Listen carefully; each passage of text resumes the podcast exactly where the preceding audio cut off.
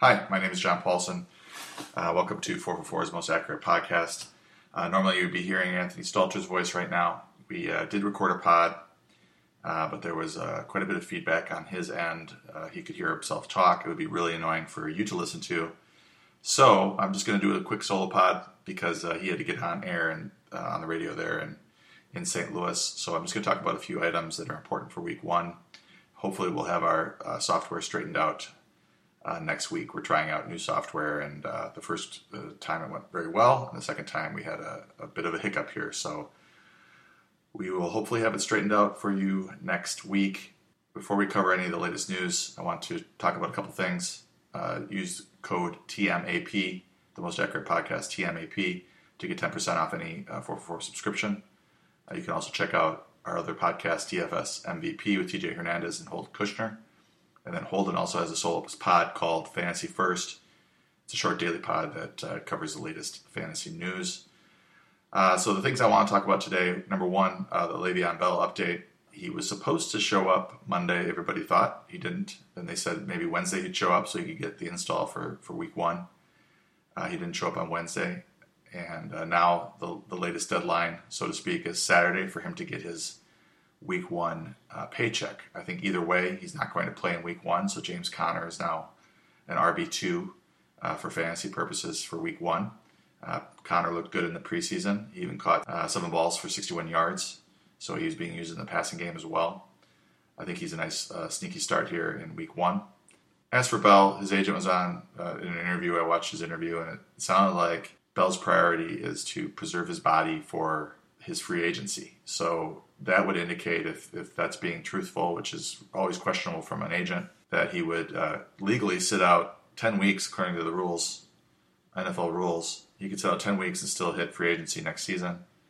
If he does sit out ten weeks, he'd be giving up eight hundred fifty thousand dollars plus in salary each week. So that'd be eight point three million dollars that he would be passing up in order to save his body uh, for the next free agent contract. So that seems sort of unlikely to me, but at the same time, he seems pretty dug in. And if he is uh, being truthful about the next contract being his number one priority and his body being uh, ready for that, Uh, then he, he could sit out the entire season, or not entire season, but ten, ten weeks. The other issue is that Bell did tell E S P N earlier in the offseason that he wasn't going to absorb four hundred touches uh, on a one-year franchise tag deal, uh, which would also indicate that he's uh, going to hold out for the long term. I looked at uh, F F P C A D P, thanks to uh, one of my friends on Twitter, at Fantasy A D H D. His name's Josh, great guy. He pulled some A D P for me. Bell's going in uh, the mid-first to mid-second round. I know most drafts are over now, uh, but that's sort of his value right now as a low-end R B one, uh, mid to low-end R B one. Obviously, if he returns, he's back up to top two or three status. And then James Conner is going on average pick eight oh two, but he's gone as early as the fourth round and as low as the twelfth round in that A D P, uh, typically going in the eighth round. So basically, Uh, R B two status for Connor uh, as long as Bell is out. Carson Wentz is going to miss uh, several more weeks per Ian Rappaport. Could be sidelined up to and into October. Uh, I currently have him projected in our preseason rankings projections uh, to play thirteen games. I think he'll be back by the end of September, but uh, clearly this is a downgrade to him. If you have Wentz on your roster, I would just stream the position Uh, until he's back. Uh, it's unfortunate that uh, he didn't make it back in time, but this is one of those situations where maybe we're a little too optimistic about uh, an injury in the offseason and, and that player's recovery. Apparently he looked pretty good in the warm-ups yesterday, so uh, hopefully he's back sooner rather than later. Uh, Jenny Vrentes of Sports Illustrated uh, reported that Alshon Jeffrey uh, is a few weeks out as well. He's got a couple more minute, uh, visits to the doctor that he has to make. Uh, when asked if he was still a few weeks out, he nodded, so looks like Jeffrey's going to be out maybe for two or three more weeks. Alshon Jeffrey is, you know, the wide receiver one there in Philly, but Nelson Agholor was kind of nipping on his heels in terms of the targets. Uh, Zach Ertz also will pick up some of the slack. Mike Wallace wasn't very involved last night, but he should see a few extra targets if Jeffrey remains out.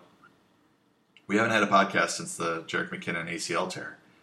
so I want to talk about that a little bit. You can find an article that I wrote on four four four uh, on the front page there. Uh, it should be at the bottom of the articles, which uh, San Francisco running back is the one to own. It looks to me like this is going to be a committee with um, Matt Breida doing the change of pace, uh, third down role, getting a few extra carries more than a, a typical third down back, and Alfred Morris doing most of the uh, carries on first and second down. I looked at Breida's receptions last year. I, I wanted to take a look because his catch rate was pretty abysmal. It was like fifty-eight percent. That's terrible for a running back. He had four or five drops on thirty-five targets, which is very bad. Uh, but I think the important thing here is the usage that he saw in the passing game from Kyle Shanahan. They didn't, they didn't uh, scale back his workload at all towards the end of the season. So Shanahan stuck with him. He was top thirty in yards after catch of all running backs with at least twenty targets. Uh, he was ahead of Christian McCaffrey in that metric. So once he gets the ball in his hands, and he did make a couple tough catches. He just had some bad drops. Uh, once he gets the ball in his hands, he's really fluid, getting up the field, turning his hips, getting up the field, and, and into space. So he can make big plays in the passing game. I think he'll take that role over for the uh, for the 49ers. As for Morris, he's bigger. Uh, he's probably the better runner between the tackles right now. Uh, Breida is under two hundred pounds. Uh, Morris isn't. So Morris figures to be the primary runner. Uh, if you look at what he did with the Redskins back in twenty twelve, twenty thirteen, when Kyle Shanahan was there as the offensive coordinator, uh, Mike Shanahan was calling the plays, but Sh- uh, Kyle Shanahan was the offensive coordinator. Over those two seasons, Morris had six hundred eleven carries, two thousand eight hundred eighty-eight yards, averaged four point seven two yards per carry, and he scored twenty touchdowns over those two seasons. So Kyle Shanahan knows that Morris can run. Um, I think they lean on him a little bit more in the running game and Breida more in the passing game. So I give uh, Morris the the advantage in standard formats, with Breida getting the advantage in P P R leagues. Morris is not terribly good in the receiving game. He's fine if he catches the ball with his hips facing upfield, but if he has to turn and then go upfield, he's not as effective. Okay, to talk a little bit about the Thursday night football game. Uh, it was a pretty ugly game. Uh, Nick Foles looked terrible. Matt Ryan threw for two hundred fifty-one yards, but only averaged five point eight yards per carry. I'm sorry, yards per attempt. One interception. Julio Jones, ten catches for one hundred sixty-nine yards on nineteen targets. He obviously had a big game for his fantasy owners. Uh, not much going on in the Philadelphia passing game. one hundred seventeen yards, three point four yards per attempt. Zach Ertz led the uh, Philadelphia receivers with five catches for forty-eight yards. Nelson Agholor had eight catches for eight catches for just thirty-three yards on ten targets. They each got ten targets. Darren Sproles was third in targets with seven. Jay Ajayi, fifteen carries for sixty-two yards and two touchdowns. I'm a little worried about Ajayi not getting any involvement in the passing game. He played under forty percent of the snaps, which is sort of what his snap rate was last season, so that's a little bit worrisome for those who drafted Ajayi expecting him to uh, see a big uptick in uh, snaps with LeGarrette Blount gone. Uh, as for the Atlanta rushing game, Devonta Freeman um, left the game with a knee injury. It was the same knee that he sprained in December of last year. He sprained his M C L and his P C L last year. And as of May, he was still feeling the effects of that knee injury, so he may have tweaked the same injury. We'll have to wait for more information from Atlanta. Uh, and the Atlanta beat writers to find out if he's going to be okay. He did tell Mike Garofalo of N F L dot com after the game that he would be okay. Uh, for what that is worth, not very much. Uh, if Tevin Coleman uh, is the starter there and Freeman is sidelined, then Coleman is a low-end R B one, high-end R B two. He saw ten touches last night, uh, twenty-six yards receiving, nineteen yards rushing, not very much, but he did get the touchdown uh, for a decent fantasy day for for Atlanta uh, in the running game.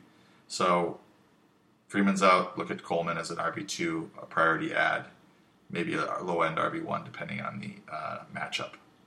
So that's it for this week's abbreviated solo podcast. Sorry for the technological difficulties, but we should be back in the swing of things next week. That's really all I wanted to talk about in terms of the priority information uh, to get listeners heading into week one. So good luck in week one. And uh, we'll see you next time on the Most Accurate Podcast.